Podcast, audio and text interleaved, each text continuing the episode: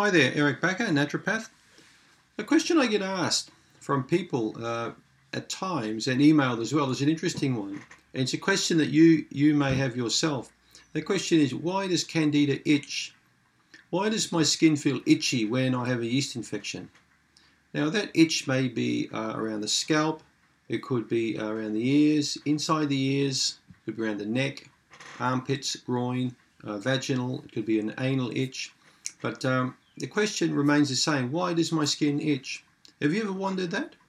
Well, there are many different opinions and varied opinions on this particular question. Uh, some of the more plausible ones are that candida actually resides, can reside on the skin surface, and particularly on the margins of the skin uh, where the mucous membranes are.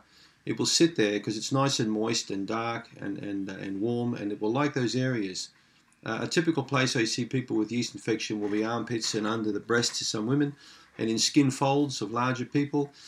So these areas really provide the right kind of uh, environment for yeast infection to really proliferate. But when we look at the itching side, some experts believe the itching uh, comes about because when candida changes, it mutates into a, into a particular form, a spore form. It has these small hooks called rhizoids which can grab into the skin and latch into the skin, burrow into the skin. And this itching, this can create a sensation of itching. And the, the longer you've had the yeast infection for, and the more established, the more so this itch can really drive you crazy. It can burrow in there and create a major problem. Another theory is that uh, the yeast cells actually get affected by the immune system. So the immune system, in turn, in the skin, will, will release chemicals, particular chemicals like histamines or various other chemicals, which will try and attack the yeast and, and set up an inflammatory response. Redness, itching, heat.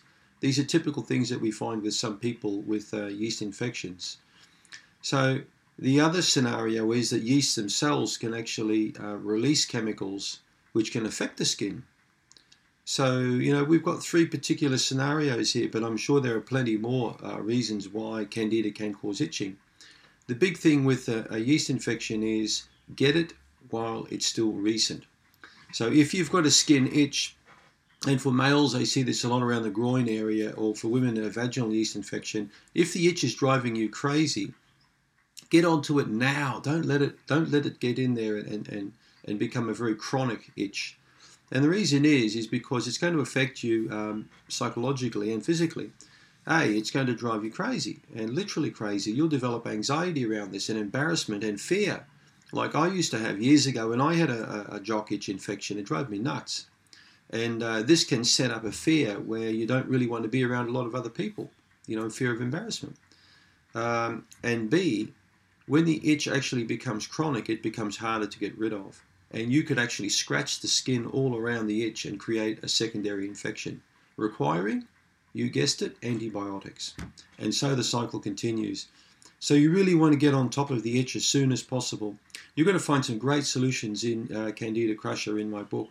I've written extensively on how you can uh, help uh, ameliorate these acute and chronic conditions in various chapters. So if you haven't got a copy, grab a copy. Uh, subscribe to my uh, YouTube channel. You're going to get a lot more good videos your way. And uh, take our survey on yeastinfection.org. Thanks for your time.